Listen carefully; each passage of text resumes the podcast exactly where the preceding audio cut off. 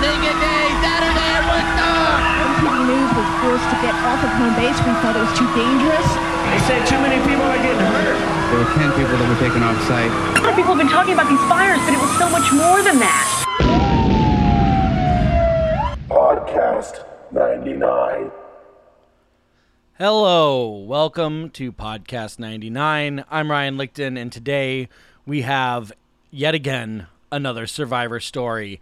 Uh, actually, this time it's a survivor's story, plural, because we had two folks together for this one. We had Jen and Amy. This is another girl group that went to Woodstock 99, and these survivor stories are fairly special because, as we all know, the most common perception of Woodstock 99 is that it was absolutely terrible for the women, and there's plenty of truth to that. But there's also plenty of instances of women having a fantastic time, and this Survivor Stories episode perfectly exemplifies that.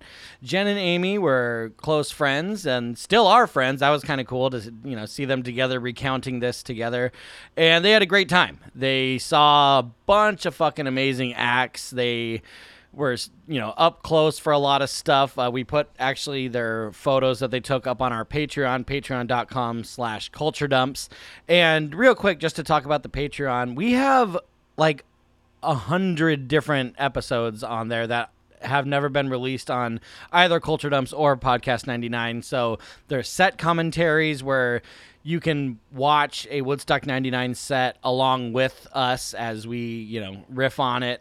We also have a side series on there called Squirts where we just loosely talk about different topics. There's all kinds of great stuff. And we also have a lot of different photo dumps from our survivors with all the pictures that they took. Um, and we have Jen and Amy's photos. But yeah, they had a, they had a great time, and it was really kind of important to them to get the story out that hey, like it wasn't all bad. And actually, towards the end of this episode, they'll talk about having to kind of defend their great time against naysayers. So let's just get into it. This is my interview with Jen and Amy. All right. So it's the year is 1999. You two are friends. What is life like for you guys in 1999? How'd you hear about the concert? Give me the the background. So we worked together in a call center, and Amy actually remembers coming up to me at the copier and mentioning, like, she knew that I went to a lot of shows and whatnot, and she said, "Hey, I don't know if you'd be interested, but we had three tickets to go to Woodstock 99, and one of our friends." can't go. Apparently, this gentleman like broke his leg or something. Yeah. So yeah, we it was my one of my friends. She actually reached out to me and she's like, "Hey, me and this guy want to go to Woodstock. You know, I know you love all these bands. You want to go?" And I'm like, "Absolutely." So then, like, he was going to drive. Well, he tried to pull a stunt where he jumped over a car as it came at him, and he broke his leg. Genius. Yeah. So Oh so he couldn't go to Woodstock. So then Q we have an extra ticket. I know you might be interested. What do you think? Yep. So that's kind of how it happened. Uh, yeah, well, thank God for that guy's uh, broken leg, right? His loss. Now, now I'm sitting here with y'all. Yeah, yeah, exactly. So, I mean, what, like, what attracted you to the concert? Like, what bands were you into? Like, did the lineup strike you as particularly great? I mean, what was kind of the the motivation to go? Yeah, I mean, like I so at the time I was 21. Mean, means you'd have been what 20. Yeah. So we're 21, 20. Like I at the time was into like all the nu metal stuff, plus other other music. Like I grew up with a lot of diverse music as like with my parents and everything. So a lot of the bands were really really awesome. Like the lineup is really cool, but I was there for you know the the problem bands. Like those are a lot of the ones that I absolutely wanted to wanted to hear. But I mean, ultimately, like going to a place where you've got James Brown, Alanis Morissette, George Clinton, then you've got the Ravers, Fatboy Slim, and all the all the everything else. Rage. I mean, just mm-hmm. it was just an incredible lineup for me. So that was for me like, I mean, there's all this music I love plus music maybe I haven't heard. So let's do this. I was the hippie. Like I was the one that I didn't know the the nu metal as well. I was probably there more for like some of the mainstream music that like we'll get into that, I'm sure. But um, but I was like more about this is the closest I'm ever gonna experience to like Woodstock. So like I was I was more the one like this is a chance of a lifetime. Like this is like connecting with like the 69 experience, which obviously very little of it turned out to be like that. But in my mind, that's that's what it was for me. So You know that that's kind of interesting because a lot of people we talk to, they say, you know what, it wasn't even in my head that this was an actual Woodstock. it was just this big concert. But you actually like thought like, hey, it's called Woodstock Yeah. because it is, you know. And uh, I I think that that's that's pretty fascinating that you had like this desire to be part of the Americana that is Woodstock, and then of course you you know you get what you got. Um, so how do you prepare to go to Woodstock '99? Like what what what went into the the prep work, and how are you going to get there, and all that stuff? well, I became the driver because the original driver did not have the ability to go. So um we took my car, which was like a 1999 Plymouth Neon Expresso. But the good news is Oh, but it was new. we knew it would get that far, right? Because it was new. So so we like piled all of our stuff in and we worked second shift at the time. So we got off at like I think 10 or 11 o'clock at night. And then we all got together and I think we left at maybe 1 or 2 a.m. because we were driving from Iowa. So we drove from from a little town south of like Waterloo. Um, and then we drove as far as I believe it was like Sandusky, Ohio. Yeah, it was somewhere in Ohio. Yeah. We, we finally stopped and we're like, let's let's just purchase a hotel room for a half night. So they actually let us, you know, purchase it for like a half day so we could take a little nap, take a shower, and then get back on our way. Yeah. It's kind of like the sleazy like pay by the hour got kind of deal. You got it. But you got the you- you got the hookup on that. So I mean, you stayed in a hotel then, but were you planning on camping when you got to Woodstock? Yes. We had all our gear in our car and everything. And Yeah, yeah. I, I, I can't say that I knew really much about planning for such a three day trip, to be honest. Like I feel like we probably didn't bring enough supplies in the first place. Um, but it was really just about the journey and like having fun. Cause even w- as we're heading to Rome, we actually stopped at Niagara Falls. So we, oh. and, Oh, and it's not really a stop off if you know where Niagara Falls is, right? Like we had to, you know, kind of go up out of our way to get there and to come back. So it was it was really all about the journey. And then you know, we had a we had a two to four person dome tent, which you know fits two people fairly comfortably. And we had three in our stuff. yeah. Now, a- as far as supplies go, like what are you rolling in with? Like food, water, booze? Like what, what are you bringing? we followed the rules, right? So like we First mistake. Yeah. So we did not bring anything that was on the don't bring this list. And then we quickly learned once we got inside that nobody else really followed that. and like we were having to pay money to buy stuff. And so we kind of took matters into our own hands on Saturday, which I'm sure we'll talk about. But we ended up kind of bringing some stuff back in Saturday after we left and came back. But we initially went in and kind of did the right thing. But back to your question about camping, the dumbest thing. So there's some things that you remember that you think back on. I brought a blow dryer. Like,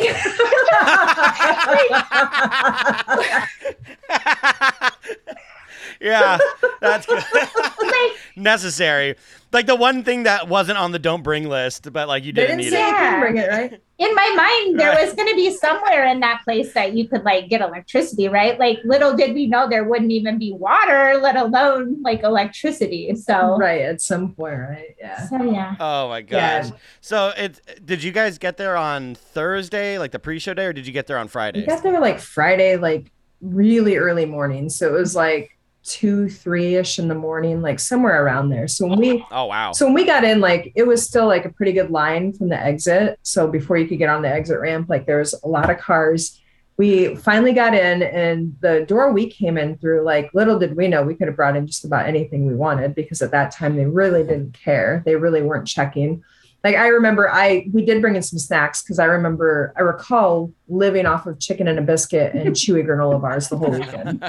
Um so i mean that little bit that got brought in. And then when we went into town you know they had the they had bunch of a bunch of good places you could go eat and they were cheap and you know it, it was regular prices at the time. But but yeah we we got there we we were like one of the first people in that area to even put up a tent and you know little we know when we wake up later on that we would be in a a city of tents and Yeah. luckily we were parked or we were parked we were tented up next to kind of like a big old blue, blue dumpster so we always knew where our tent was at Yeah. Oh, that's good. Yeah, a little, little Mhm. landmark there, even though it's a, a dumpster. even though it's a dumpster I mean, it was an empty dumpster might i add oh, oh, hey, it, it, everything's coming up for the gals. So now it, it, it's Friday. You guys get set up. What is going into the festival like? Like, what what is the your first reaction to seeing the grounds and all that? I think we were tired. I mean, really, it was just like we've been we've been just driving, and really, Jen had been driving most of it Yeah. because I didn't know how to drive a stick. Um, Ah, there was a moment that I did drive. Jen, you want to tell them what happened there? Yeah. So at one point, I was like, I gotta take a nap, right? Because when you drive like 19 hours. So I was like, sure. I'm gonna just set like the cruise and then we're gonna switch places while we're going down the highway. So we did that. and I just prayed the whole time that she never had to like hit the brakes or like downshift or anything. And ironically, we probably drove for a good two hours and never had to like do anything. Wow. But we probably should have died because she had no idea how to drive a stick. So in retrospect, that was a really bad decision. But you know, I mean, switching while we were driving, probably. I mean, I think that tops uh that tops yeah, it. me, drive, me driving a stick. I mean, I, I could have figured it out, but I probably would have, wrecked the new neon. So right. Yeah, and you know, you're, you guys got to get to Woodstock. Right. There's no time. exactly. there's no teach. Yeah. time. yeah. So So you, you you guys are tired, and you know when you go into the festival, which again, you know, everyone knows it's at this Air Force base. I mean, how did that strike you? Just seeing where this was actually going to be held.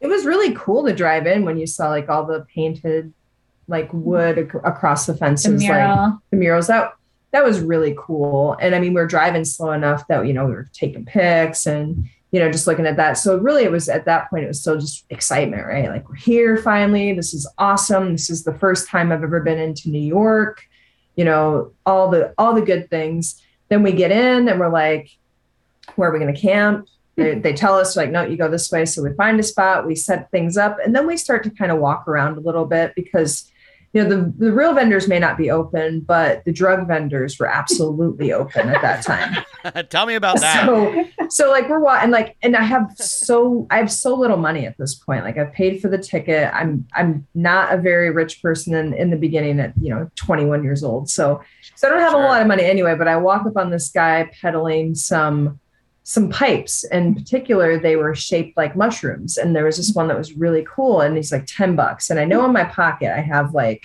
two 20s and a 10 and i'm just hoping and actually i think he said 15 and i was like i got 10 and he's like okay. So i'm like hoping the one i pull out is the 10 and it was. So that was that was lucky. That was very lucky. Um and then like i remember some guy selling whippets like like as we're walking by you want to whip it i'm like no i'm good thanks but thanks man Yeah. Yeah. now, uh, when you say you bought a, a pipe, I mean, did you have stuff to? oh oh yes i had a i had a glorious large bag of jamaican Okay, and so uh, that's what I mean when, I was talking about supplies. Oh, yeah, yeah, I- I yeah. thought that- that- Oh, that, yeah, would be yeah. implied. So I brought what I So you thought guys was came stocked. I brought I brought I brought with me what I thought was going to be the most important thing for the weekend, and it really was because you know it like helps you like with temperature, right? Like it helps regulate how you feel. You know, it was perfect. I used it for trade. Like I got some really great things in trade just by offering somebody a hit. You know, we weren't we weren't in COVID times, right? So I mean, I just hey, you know, yeah. like I remember the best thing I traded for was the coldest bottle of strawberry flavored water. Like to this day, I can remember how that thing tasted. It was just so amazing. I bet, yeah, that that's like a mirage, you know, like the the beautiful glass or bottle. Oh yeah, yeah. So uh, on Friday, as as far as the music goes, like, what's your first stop? Like as far as the acts go on, on that first day.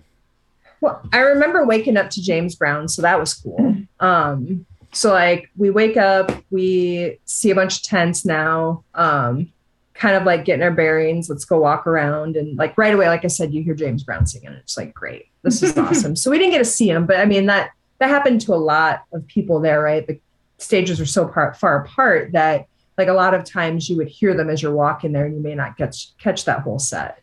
But the first thing I, the first thing we saw on Woodstock or the first thing that, yeah, the first thing that we saw, gosh, what was it? What was the, Well, the one thing I remember right away was some guy with like a six foot bong walking through the crowd. Cause I was just like, How do you get that? how that did in? you get that in here? Like, that's not inconspicuous at all. And and probably the naked people, but that is kind of neither here nor there. But I'm trying to look back because we kind of have I have Yeah. this list of like the people that we saw kind of in our Oh, like great. photo album. But I was kind of looking at the because we have the, you know, Oh yeah, yeah. I have a copy of that too, Yeah. but obviously I didn't get it from there. Yeah. you, you But yeah, did. based on the list, it would have been Oleander. yeah, I have been think the it first was band that we heard. Oleander according Um, to the list. You guys are the first people that we've talked to that mentioned that band. I forgot that they even, Right. even played. It's kind of like, uh, you know, but not. I don't want to say like B team, but definitely like a deep cut in Woodstock '99. Oh yeah, uh, yeah. World. One hit wonder, or maybe two hit wonder, I suppose. but but yeah, and and what really like what really like cements that in my mind is because we'd gone to get food, and Oleander was playing, and like I got a cup of fries. My friend here got a salad sandwich. Eggs, chicken salad. It didn't.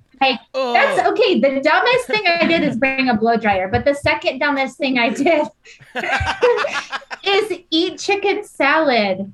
Like w- that's like salmonella Like the sandwich. to happen. the sandwiches were all just like out sitting on this table when you walked up to like you know pay eight dollars for this chicken salad sandwich or whatever it was but but yeah she grabs it and like literally like 15 20 minutes later white Oh no! And it's so it was so hot Yeah. too. It's just yeah, not an opportune sandwich But- uh, No. for, for the time. But contrary to what everybody says about like one of the reasons that we kind of wanted to do this was just because like I think everybody's experience was so different as far as like what you inserted yourself into because we like when I got sick, random strangers were squirting me with like spray bottles and trying to like take care help. of me and like I didn't even know these people and they were like is she okay?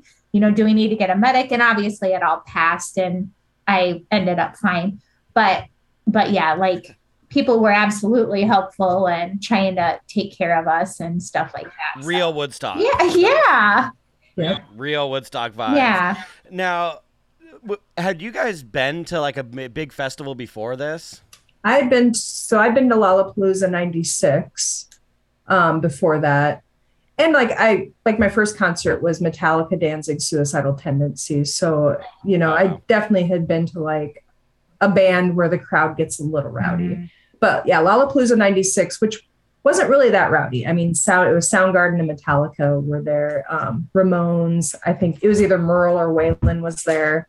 Um, so I mean, it was pretty light when you talk about like, I don't know, acts, and it was in Iowa. So Yeah. and, and really at that time, people weren't getting that rowdy at the state fairgrounds in Iowa watching Lollapalooza. Um, but I had not, I I had, I had not had at this point, I had not been on like a three day festival. I think Yeah. after that, me and her were at many three day festivals. Yep. But, but yeah, that was the first like hardcore camping festival I'd been to.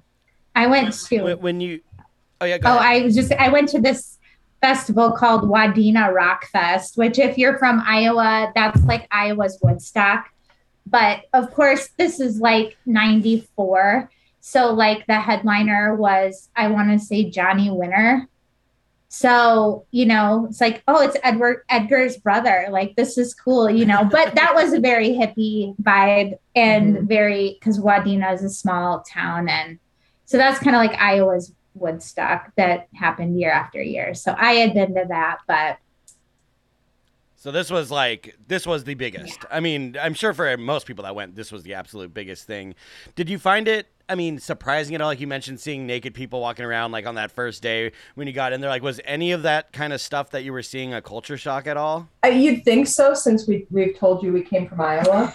um but like my so it's funny like as we're as we're like going i'm like i'm gonna lead the naked parade i'm gonna be the first naked person there i get there and i i look around i'm like well the naked card has been played many times Yeah. here um so really no it wasn't and actually like we have a great picture of jen next to some naked guy walking around um he was Yeah. you know we, were, we weren't taking pictures of people randomly we asked you know we wanted to Sure. gain Yeah. like, is it okay if we take this picture you know um but no it really wasn't a culture shock. It might have been for my friend. So my friend who's not here is from a really small town in iowa. She actually teaches in the high school that we graduated from which had about 50 people um Oh, in our in our graduating class. So i think for her it was it was more but she really took it in stride too. Like you wouldn't have known Mhm. that if she was shocked. But i mean it it was everywhere. But for me like i kind of grew up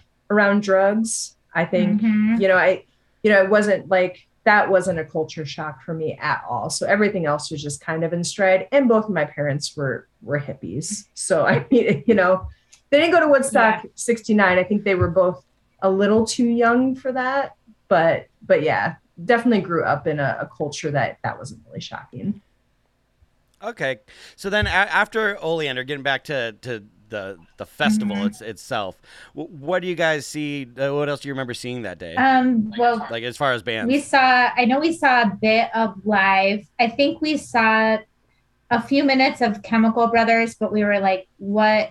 wh- Or the Umbilical Brothers, but we were like, what the fuck? you did. We did, but we were like, what the fuck is is this? And we like walked we walked to the other stage at that point and then i have down that we saw live and then sheryl crow and then dmx so i think we basically stayed on that stage like the rest of it the We- rest yeah of the we, day we did we posted up at the east stage for really most of that day Now with, with Sheryl Crow, you know, there's people heckling. I mean, all, all the women that played got heckled Mhm. like Yeah. mercilessly. Were you guys seeing that and hearing that kind of stuff? yeah i stuff? have Oh, yeah. pictures i have pictures of um rosie perez i have pictures of sheryl crow like we were we kind of hung back because of like the rowdier part of the crowd was kind of in the front but there were some sets that we kind of like went down in front for like we were right in it like for dmx we were right in it for sevendust Mhm. um, but some of the, we had like enough kind of common sense to know like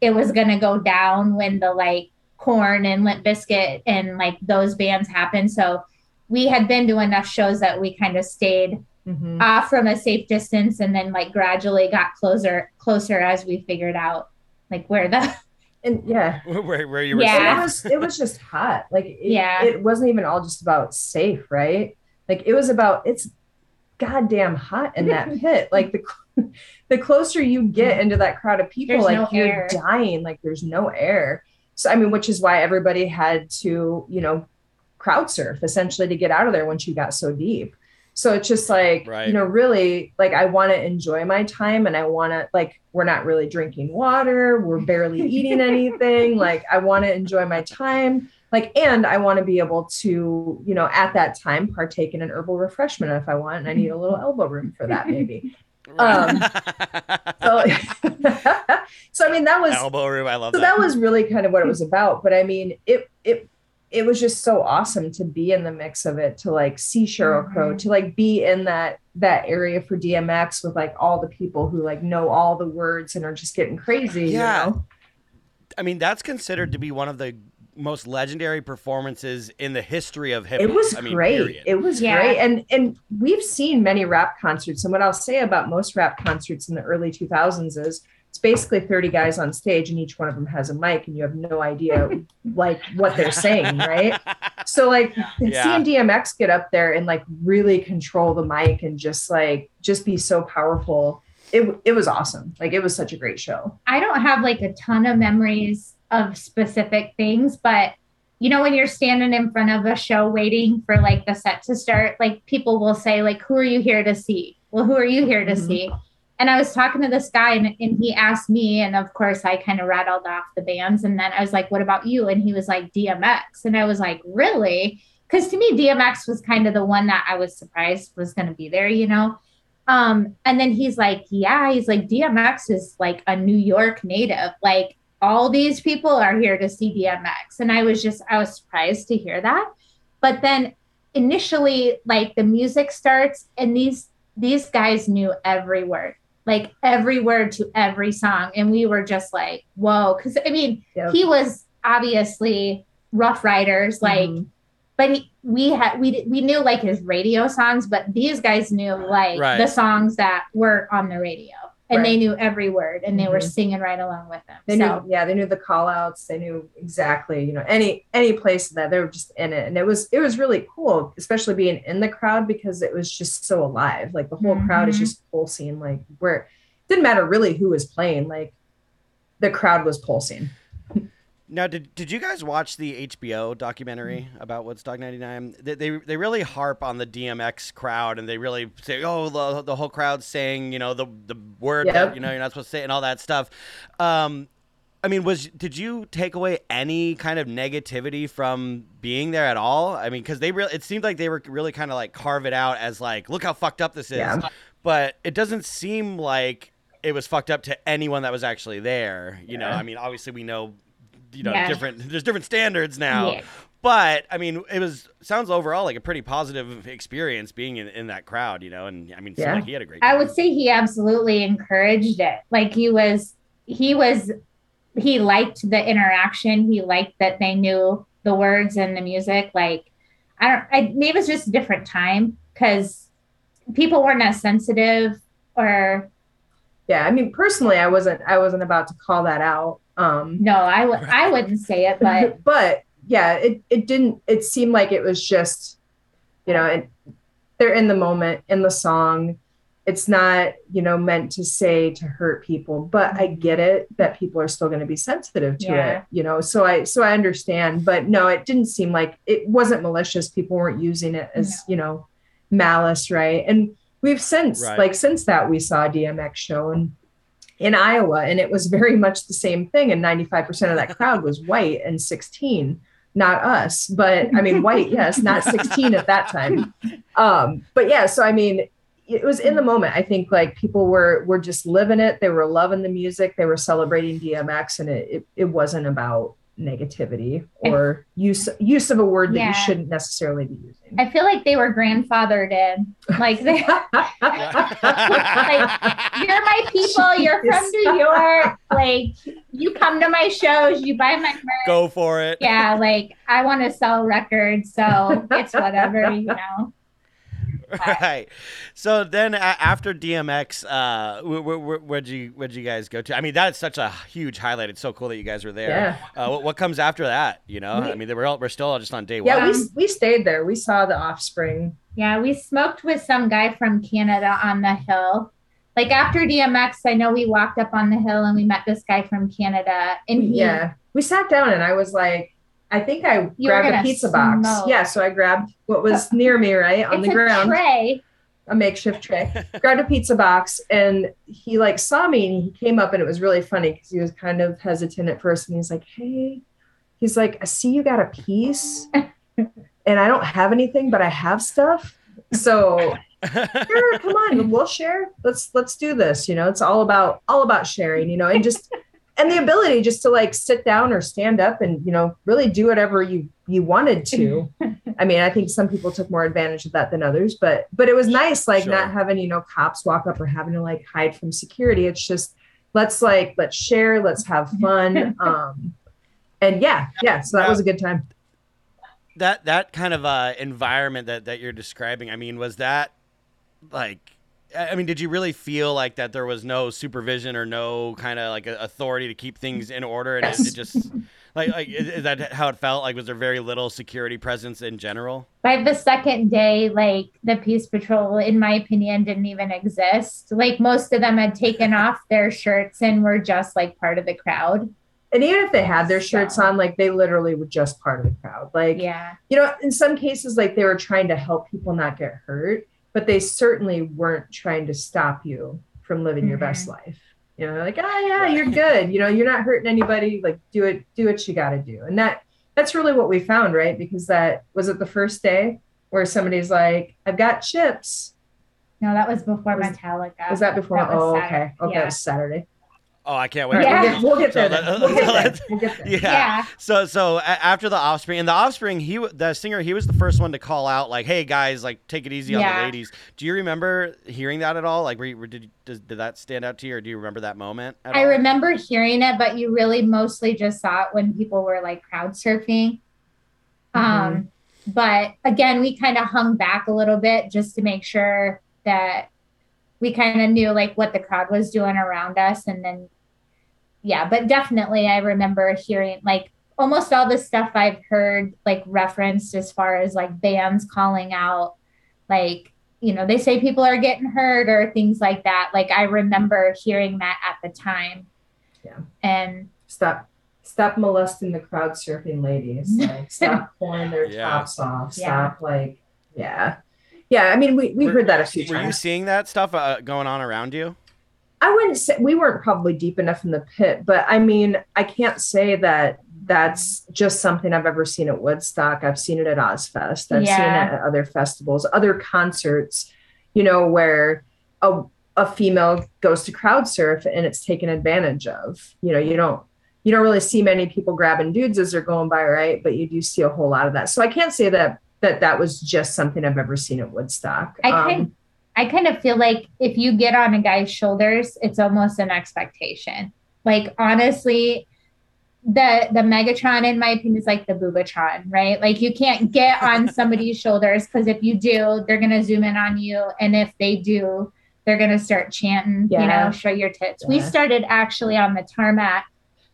The guys would be like, you know, show us your tits, and so we Like, we started, yeah, dick." show us your dick, and then like most of the time that worked, and they were just like, haha, you know, they kept walking, but then occasionally they would show their dick, and then you were just kind of like, well, thanks, Whoa. Yes, Not- thanks, I'm and still we're not still gonna not show you. gonna show our tits, so have fun, see ya, you know, right? Like i was i was all set to like lead a naked parade but don't you ask me to see it. Don't yeah, don't expect Right. this. Well, and i think that was the thing like when women would show their boobs like guys just thought it was a free-for-all to grab them. So if you're gonna if you're gonna pull them out i can just grab them right? Like that that to me it's Yeah. like no That's, no like, disrespectful. and and a lot of men were like that. They're like look i'm naked and i haven't had one person grab my junk. Mhm. you know like nobody's reaching out to grab it. And that's because women are like i don't really want to grab that you know i'm fine like most Yeah. women are like I'm, Yeah. I'm good i'm good even if they like that stuff yeah, they're like no no i'm good Right. but that that was something that you saw like if you saw a group of women like show and then all of a sudden you like would see this crowd of guys like Yeah. coming at them and you're just like stop yeah. stop Now, I you know I know you guys were hanging back in the in the crowds as far as you know watching the music goes, and you know guys are yelling stuff at you, you're yelling back. I mean, at, at any point did you feel like actually unsafe? no i i mm-hmm. wouldn't say so. And i mean the three of us are not you know like super we weren't like super large like we'll kick your kick your ass type women. I mean i think that we're strong in the fact that we'll try if you try anything. But i i really do feel like it was it was kind of about, about being assertive. It's like Mhm. you know if if i'm coming off as like direct to you and assertive like most people just left it alone. But if mm-hmm. if i would have came off wishy-washy or like well i don't know like mm-hmm. that's when like it really like Yeah. Kicks in. So i think even even when we would be like show us your dick and we caught a dick we'd be like thanks. And we just like walk off. Yeah yeah right? Like oh thank you. And then we just walk off. Like no we never had a situation. I don't even think they called called us names or anything. Mhm. i mean it was just the thing. It was like look i get it. Like if if you say it a hundred times to show me your boobs and 50 50 people do it why would you stop asking right. um yeah it just it just gets it but just don't get upset when i don't want to show them and don't just think it's a free-for-all because Right. i i pulled the boob out for you Yeah. sure, sure. So, uh, getting back to, to the music after Offspring, I believe it was Korn. Now, did you guys? Oh, I was wa- so witness there for that? porn, man. When I like when I watched the Netflix documentary and like I'm watching it with my wife who didn't go, and like it's starting, and I'm just getting like goosebumps. Yeah. Like as it's like, I'm just like, Yeah. oh, I can't. And like I just remember being there. Yeah. You And could just, feel like, like, Oh yeah, you could feel you that. could Like feel it. I'm getting goosebumps again just talking about it. Like you could just feel that energy. And like as soon as he busted into, are you? It's just like, ah! Yeah. And then the crowd was just like, and then the crowd just lost it, right? Like the beat dropped and like the earth shook. Yeah. It's so crazy. I mean, we we it's it's the craziest video ever. Like that's my kind of like uh Woodstock 99 101 that I Mm-hmm. show people when they're like, "Oh, like how crazy was it?" I'm like, "Look at this." And I show them that 1st Mhm. song from Korn and it's just mind I mean, there's fireworks going off from the crowd. There's an ocean of people. It, Mhm. it's so insane. Uh but I I'm I'm guessing that you guys didn't want to like get into the depths of that pit. I mean, oh no, we we weren't crazy. yeah, we weren't that deep in it. And you know, it's really yeah, it's just about like wanting to enjoy it too and just not being all into it. But I mean, you're right. When you see that video and you can see like there's the different sound towers. So you can see like as the sound travels, like the waves of people as they're like finally hearing that bit of it. It's just like so cool. But you could like even when you were there, as you like traveled back farther, like like the the music became a little less like it didn't sound as great, Mhm. right? Like it's a little bit more echoey. Um, so you wanted to like kind of stay close enough to the front where you didn't get that poor effect of the audio. But yeah, just just like being in it, like you could see the whole crowd just like going. But to watch the video and watch like those waves hit is just crazy. the thing the thing about that many people at a show is even when you think you're close you're still so far away like even the shows that we thought like we were right down in front for like sevendust Yeah, it's like DMX, you in dmx we really weren't that close i mean We're probably but still a good hundred yards. away. yeah but when there's that many people it's almost impossible to get Mhm. that close like it's Yeah. just like at, a, at a normal show like my my mo is to like come up the side and go this cut way because like because cutting in between people becomes problematic but if i cut in sideways it's a whole lot easier you could not do that at no you couldn't Right. And then after, like, now what happens after Korn? I mean, that's like so insane. What's, how does the rest of the night play out? Bush was definitely mellow compared Mm-hmm. to Korn, but I don't deny like the the sexiness of that set. Like Gavin, I mean, I don't care who you are. I think even the guy, even the guys thought he was hot. I mean, I don't. It's just it is what it is. so. yeah yeah be being a lesbian i don't i can't say that i was turned on by gavin but it was definitely sexy music so i was very turned on by the music Yeah, yeah But so it's the yeah whole Right. atmosphere, Oh, like yeah. summertime. Mhm. fresh air outside the like all the people the music the Yeah. stars like it's like all of that it's not just the music and he's got he's got a good voice i mean you know you can't i'm not a huge bush fan but it was still a really good Yeah, set i still a- enjoyed it Right. That must be, that's like probably the most like romanticized like description of Woodstock 99 I've ever heard from anyone we've ever talked to. The stars and his voice. No. So sexy. no, it's, beau- it's beautiful. yeah. You know what I mean? Like, like, I, I, and again, I love the picture that you're painting because it, it kind of goes against the grain of what people think of when they think of Woodstock 99. Yeah. That's why we do this show, and that's why we continue to interview people. Now, it, and yeah, I love that. And yeah, I've heard that Bush was just like a makeout session. Like everyone was just feeling it, you know, for, for sure. Then, then what? What? What after Bush? You guys go to bed? You go to the rave? What? what how does the first day end? we did actually go to bed but remember we drove like 19 hours and Right. we were hot and it was whatever but also we kind of discussed the rave and we were like okay we're already tired of shit we're hot like we barely eaten we're you know it's like i just don't feel like anything good is gonna come from going to the rave and ironically like i would have given anything to see like fatboy slim Oh, i was a huge like fatboy Mhm. slim fan i think was that saturday that was saturday yeah. Yeah. but yeah, like even Saturday, like seeing Fatboy Slim didn't even like trump the need to like recuperate. And, yeah. Right. and we could hear it like Yeah, we we, could hear we it. could hear it like all the fun and that's still one of my regrets even after watching Mhm. you know watching what happened like i would have loved to have been there Yeah, we should have. went. especially just to see all the crazy stuff that was going on in there like i'm really sad that we missed some of that Right. but but yeah yeah I, we we went to bed we were tired I will also say Friday, I think, is the only day I used a porta potty. Like I don't remember I don't remember going to the Same. I bathroom don't either. at all that like weekend. I remember one time, maybe Saturday, waking up in the Mhm. middle of the night and having to go like outside of our tent.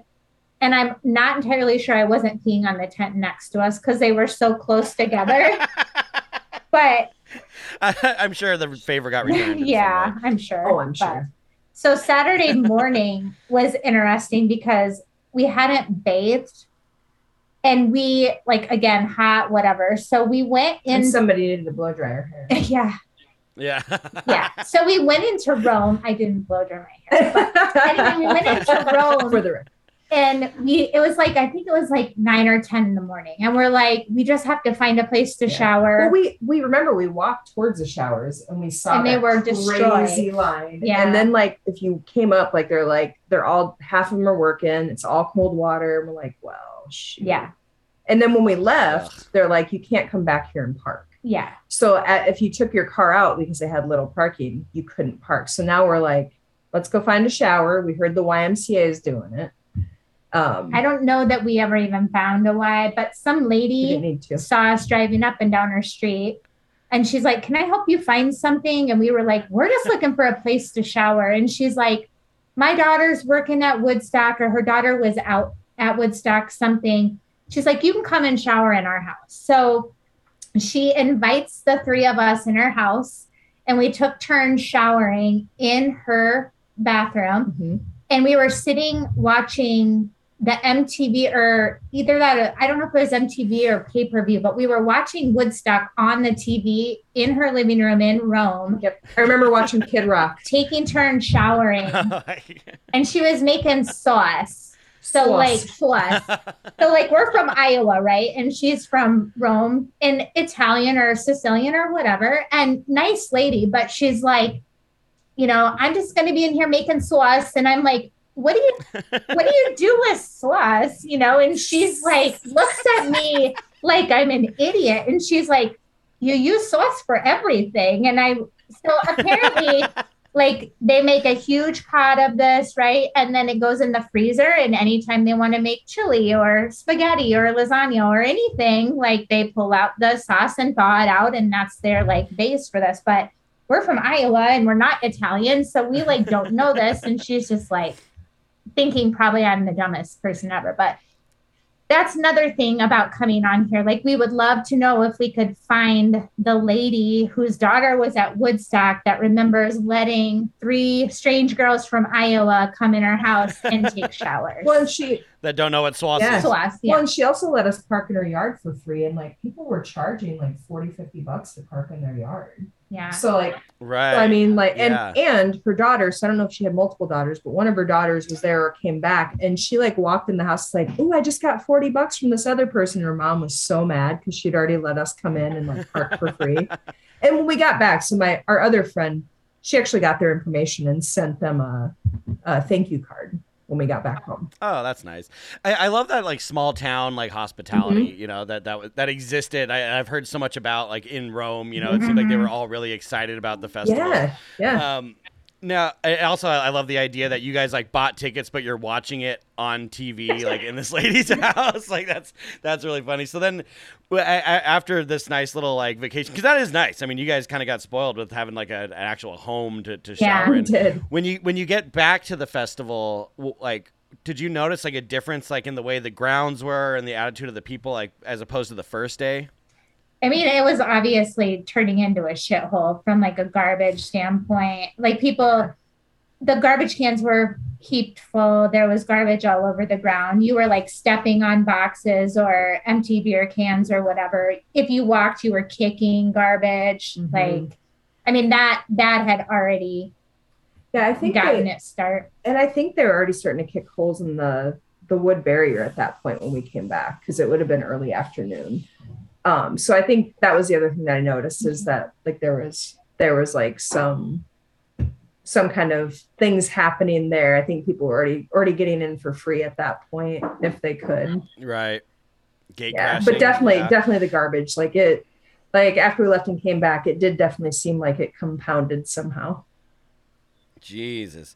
So then, as far as music goes, what are you guys seeing on Saturday? The first one I remember seeing, I think, was Alanis. hmm Yeah, same. So I think when we got back, well, well, actually, this says we saw no Alanis. Yep. Yeah, that was the next day.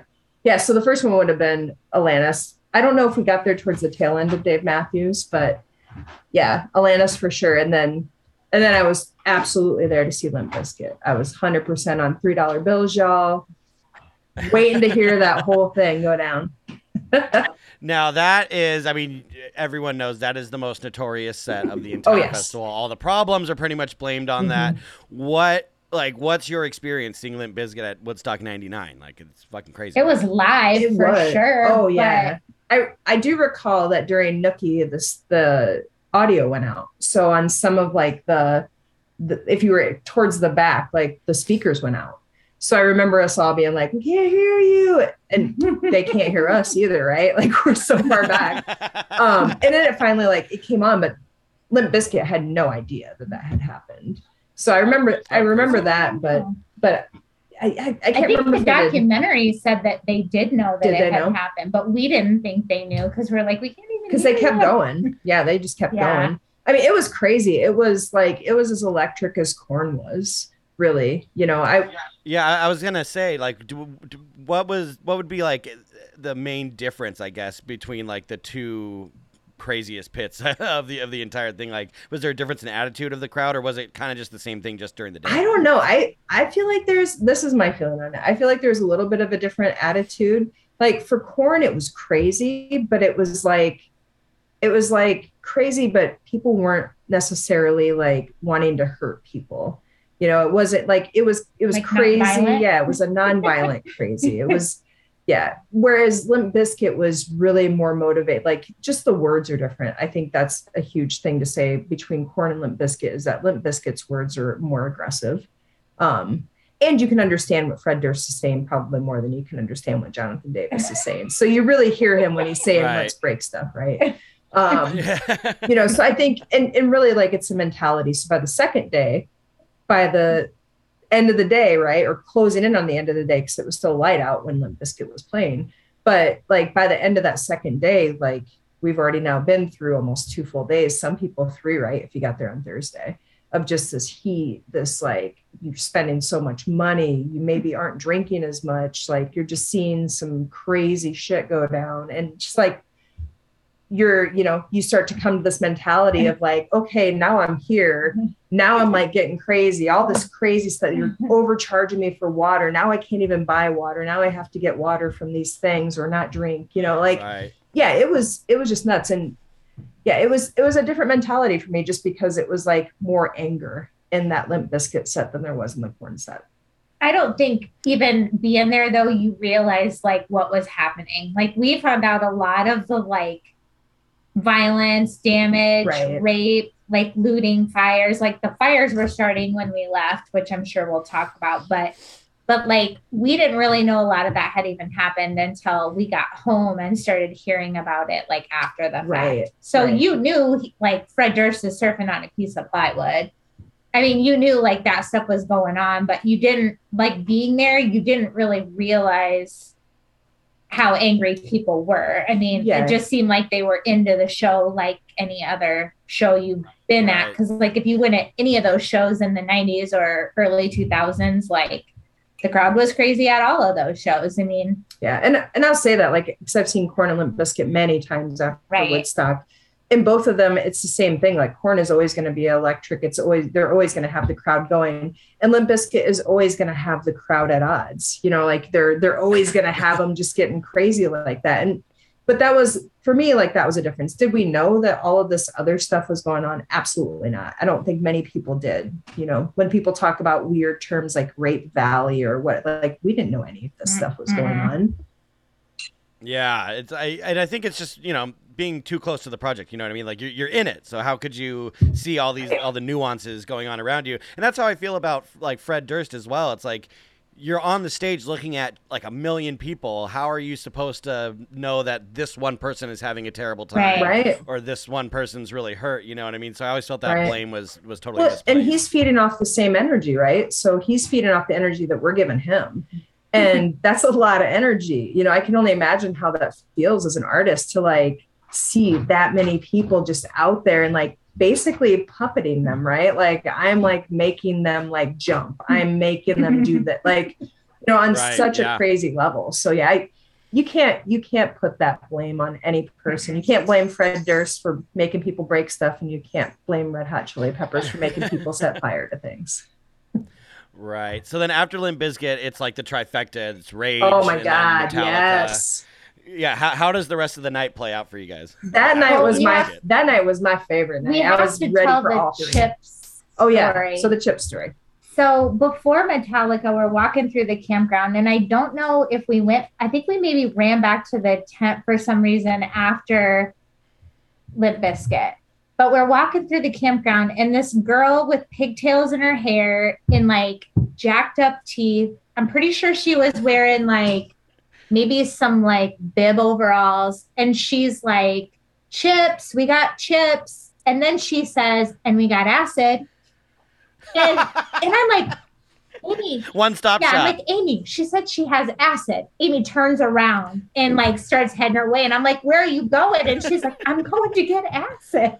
What else would I be doing? So, So, anyways, then Metallica. So, so, then Rage and then Metallica. yeah, yeah. so I think it was kind of starting to kick in right around the beginning of the Metallica set. But, but yeah. yeah. when yeah so then the so then there's the uh did the storm happen or didn't the storm happen right so like there's so many people it's like i'm pretty sure i wasn't just tripping when those purple clouds rolled in and right but i mean i didn't That's so funny. I didn't really remember that until actually Jen brought it up, and I was like, you know, I do re- recall that for like a hot second because because we really thought that we were going to get like either evacuated or they were going to stop the show. Metallica just kept going, so it was and it was great. Like I'd seen Metallica already twice, I think, at that point in time. So yeah, seeing Metallica again, I was just like ready for it. And they and they always they never disappoint. So so me and my like description, you know, like Mhm. the Yeah. like the clouds are coming in from behind you like and the wind is picking up and the music i mean you know so i'm that girl right that i'm like summertime wind rain metallica like it's all like you know it's all adding It's beautiful. yeah it's, It's it's beautiful beautiful, it's adding to the experience but That's so like I, I just love that. Yeah, I love how good of a time it sounds like you guys have. Yeah. with A this- blast. Everything.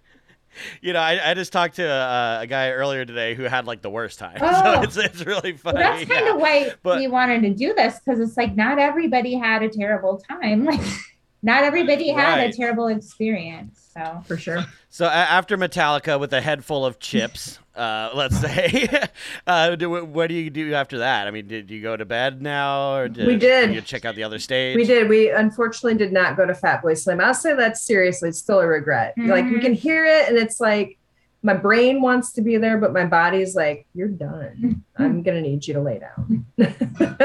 Right. yep. Totally. We totally went to So, sleep. so now it's the final day. It's Sunday.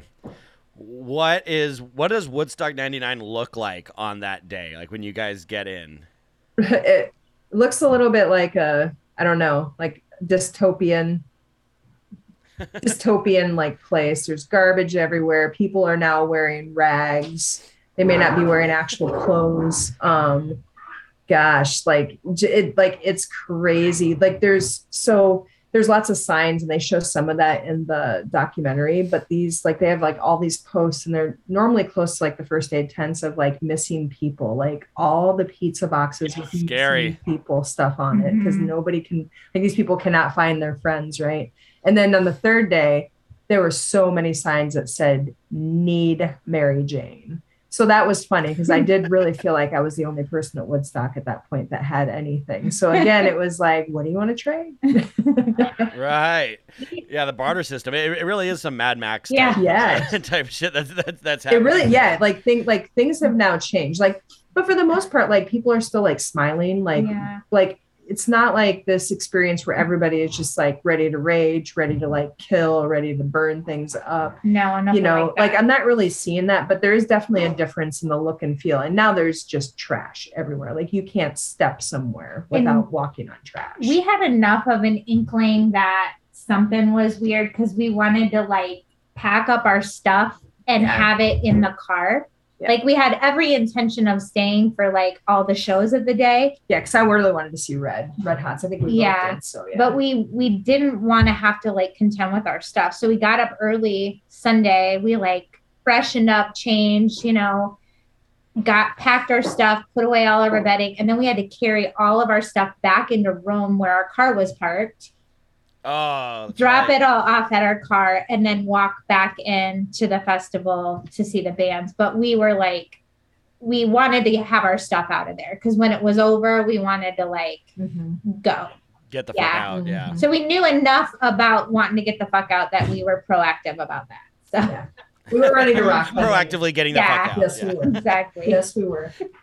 Now the music on on Sunday, uh, for the most part, seemed to be a little bit chiller. But you guys, you mentioned a couple times Sevendust, and that's one of our favorite sets here. Oh man, love uh, that. just because he like just commands the audience in such a way. Lajon's amazing. Uh, yeah, what, what- had you guys heard them before or seen them before that? I I'd heard of them. I had not Yeah. seen them in concert yet, but now I think I've seen them in concert like so at many least ten times, times. can't But even count right, but yeah, they were amazing, and you could get closer to that stage. But that's they like those circle mosh pits, right, where you run around.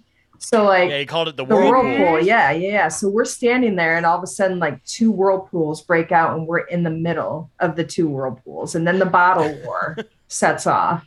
And Jen, unfortunately, took like a pretty full bottle of water to the head. Oh no! I mean, she she she was fine. Like she didn't cry about it. Like, you know, resilient. resilient. We, we I was kept just we like- kept we kept rocking on with Sevendust. but like seriously they don't have to be full bottles throw them if you want but like drink the water first That- that's expensive That water right? That was expensive. I mean, it, Yeah, that's what I always think. Like when people say, like, "Oh yeah, there was full bottles," it's like, "What the fuck?" Yeah. Like, Right. a rich? bottle of Yeah. vodka would have cost less. that that's so awesome. Yeah, I mean, let, us talk about that really quick. Like, how much do you remember seeing the waters go for, if you, if you can remember? Four bucks is the is the only bottle of water I bought, and it was on the first day.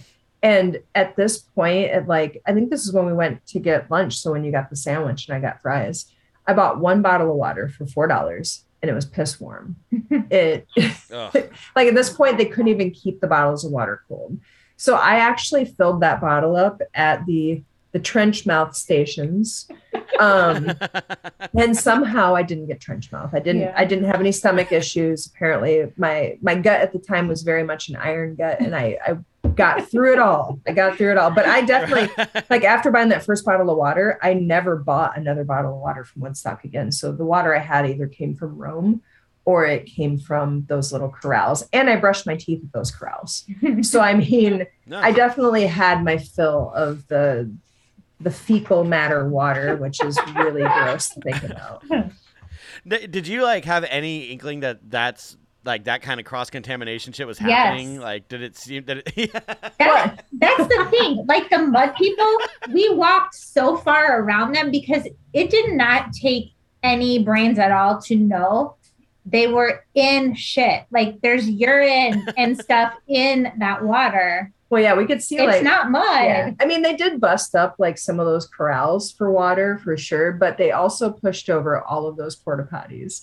So and and Ugh. there was no real rain. Like even for the Metallica set, like the rain was so like Quick. quick that the ground I think just just like took it all in immediate. right. So yeah, we we knew that that mud was made from other content. So we like it was so long to walk back and forth, but we would we would go all the way around as far as we thought we had to to not get hit by a ball of shit. Poop. Yeah. God damn. It's so brutal. So then after after Sevendust, uh, what like what other acts did you catch that day? Um, How, how does how does the rest of the day play out music wise? Well, before that, we'd seen, I think, like Our Lady Peace and Rusted Root. So we'd gone over there and then we moved over to the East Stage. So, like, I think that Jewel and Sevendust were playing about the same time because our one friend, so this is the only time that we actually split up. Our one friend really wanted to see Jewel. I really wanted to see Sevendust. Jen was in the middle. She went with me to see Sevendust, and we're like, all right, we're going to meet at this building at the end of the Jewel set. And we managed to find each other, and then we caught the end of the Jewel set, which was really good. I mean, Jewel's really good. Unfortunately, you know, she obviously didn't feel very comfortable in that setting, but Right. Yeah. I, I think tensions were just running high with the crowd. Sure. Like the heckling and stuff was gonna eh, ramp itself up. But no, Jewel set is absolutely one of my Yeah. favorites. Um, for sure. but then like I Creed, it. so seeing Robbie Krieger play like that, you know, not at the time, like I liked Creed just fine. I know a lot of people, I know that's not a popular opinion to say that you like Creed. Whatever. Um, but yeah, at the time, like I liked Creed just fine. And like seeing Robbie Krieger play with him was just amazing. Like That that, was, was- awesome. That was a Woodstock moment for me. Like I was That like, was her hippie dream. this is the closest to the doors I'm ever gonna be. Yeah, Oh. yeah, and I love that Robbie Krieger was wearing uh, bright yellow jeans and an Undertaker T-shirt. Yeah. It's just like very, very uh, not on brand for the Doors. Yeah.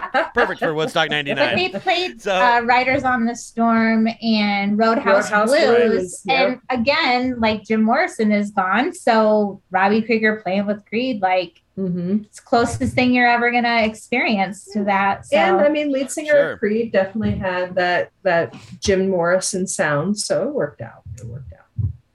Yeah, and turns yeah, out the and it- drug addiction later on, maybe too. Yeah, they both really like liquor. Yeah, Uh, so that's so funny. So then I, I believe then it's what? Then it's headliner Then time. it's Red correct? Hots, yeah, all the way.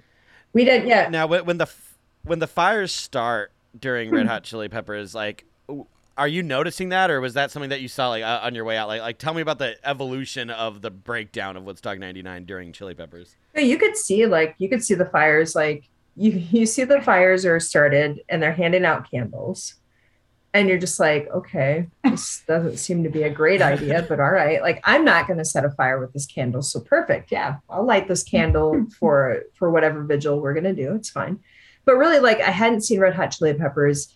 Love them. Love Blood Sugar Sex Magik. So i was just like yes i want to see them so bad. So then like fires are breaking out. People are getting crazy. Red hots are playing. It's amazing.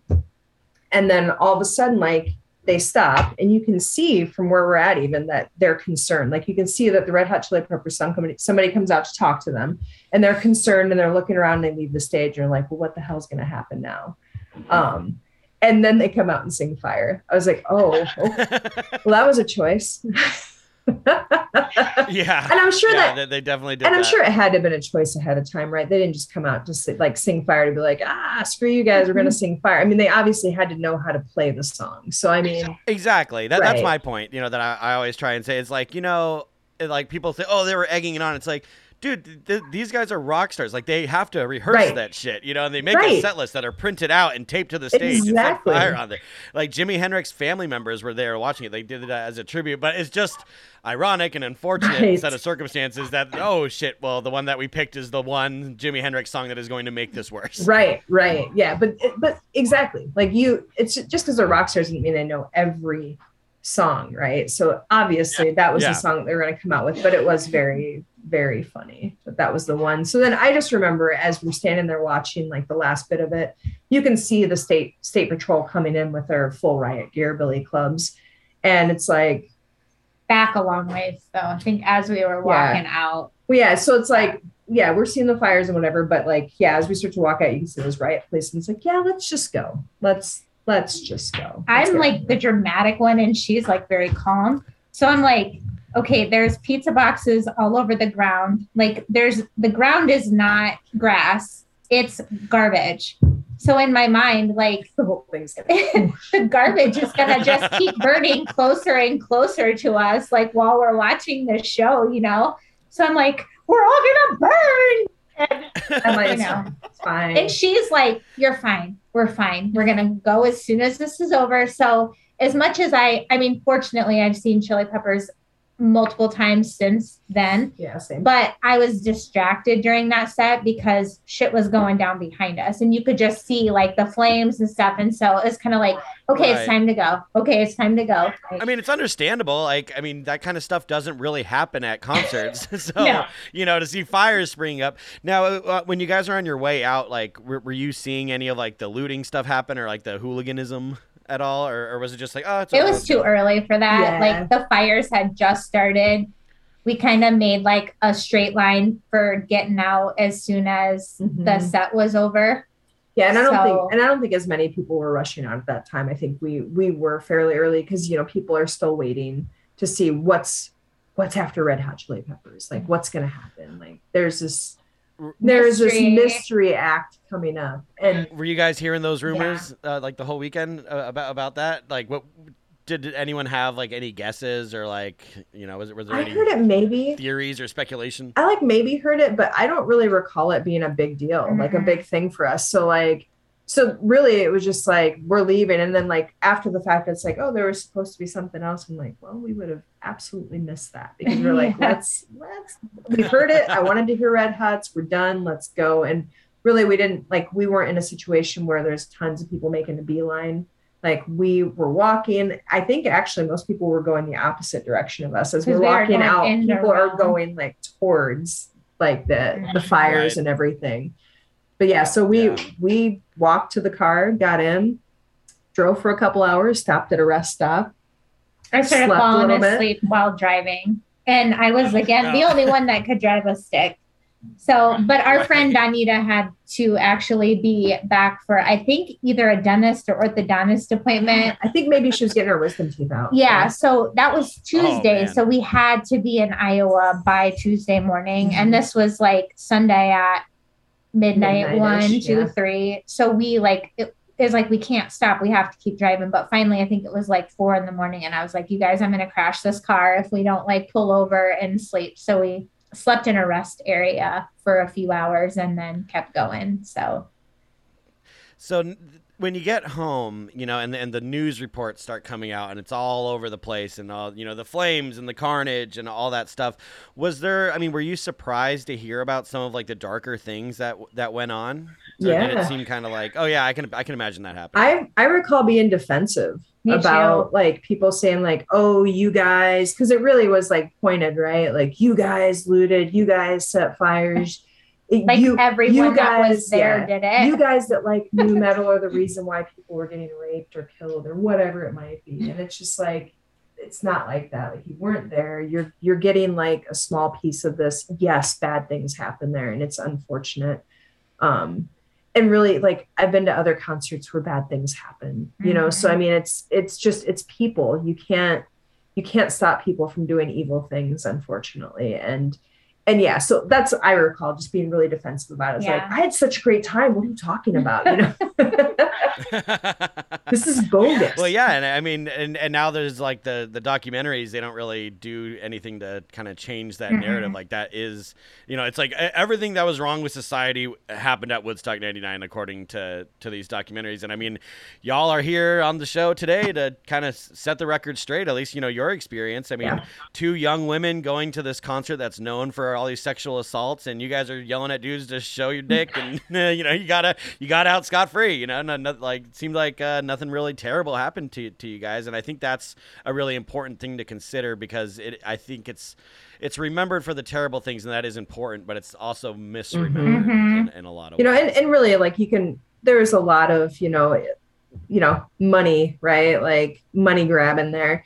But I mean, it happens today. You know, look at when we like 10 years ago and all of a sudden you go to a festival and beers are like eight bucks. What? Like how is a Coors Light Yeah. eight dollars? And what what world are we living right now? You know, so I mean it still happens today even. It's just we're a little bit more used to it. yeah. But you know, back then it was obviously like four dollars for a bottle of water. Are you kidding me? Like we barely know what bottled water is at this point. totally. I guess it's a good thing Well- energy drinks weren't very prevalent back then, huh? Oh yeah, just Jesus. all hopped up on Red Bull. Well, ladies, it's been so cool talking to you guys. Um, did you send me uh, the picture? You sent me pictures, correct? I, I know I have one of, of you. Um, I think I sent you Uh, one, but I have a handful more, and we actually have some other kind of cool stuff too. But I don't know if this She is was- like. do you have two more seconds? She has this. yeah, absolutely. Oh, cool. Actually, I have that same poster. Oh, that's so cool. Yours is so much better shape. Look at that. So Jen actually, Yeah. Jen actually got this, and so now it lives in my my house here. But but yeah, That is awesome for for you folks listening. It's uh one of the original Woodstock '99 posters. That it's like this kind of unflattering shot of the grounds. Uh, you know, I don't know why they picked that picture to represent Woodstock '99. and then I didn't have any Oh, money for a T-shirt, but I caught a free T-shirt, and now it's in my T-shirt quilt that my wife made for me. oh my god, Yeah. that's so cool. Yeah, it's sponsored by JBL, JBL, the yep. Sound of Woodstock. Sound of Woodstock. Yeah. Yeah, JBL was the sound of Woodstock, not all the screams that uh, you hear Yeah. about in these documentaries. Yeah, we were I the can, sound. Well- I can send you some Yes. pictures when we're done. And then I have this dog tag thing. I don't know if anyone else had. oh, It's cool. got, like- oh, it's still in the package. yeah, in the package, it's got the dove on it, and it says uh, 30 years of peace and music, Woodstock 99, Griffiss Park, New York. Did, did you buy that fr- from? I from there? did. Yep. yeah, not looted. Yeah, not looted. We we looted nothing. The uh, the mushroom the mushroom item I got broke a couple times. I fixed it a couple times, and then it just finally had to go away. Oh, no time man. times change. Well, times change. the memory of the mushroom pipe. It lives on. well, that, this has been awesome. Thank you guys so much for coming on, and uh, I- I'm sure we'll talk Great. again. Thank you. Thank good you. day. All right, you guys. See ya. So there you have it. I mean, what a fun story, you know, like such great memories, such vivid memories, I, I, I might add. Uh, maybe that's the benefit of having two friends that went together on, on the show. But I love that. Jen and Amy, it was just fantastic. And I can't thank them enough for coming on. Great stuff. Um, again, their photos will be up on our Patreon. So check that out. That's patreon.com slash culture dumps. And as always, folks, if you went to, worked at, or played Woodstock 99, contact us at podcast99official at gmail.com or on Instagram at podcast99. I'm Ryan Lichten, and I'll see you at Woodstock.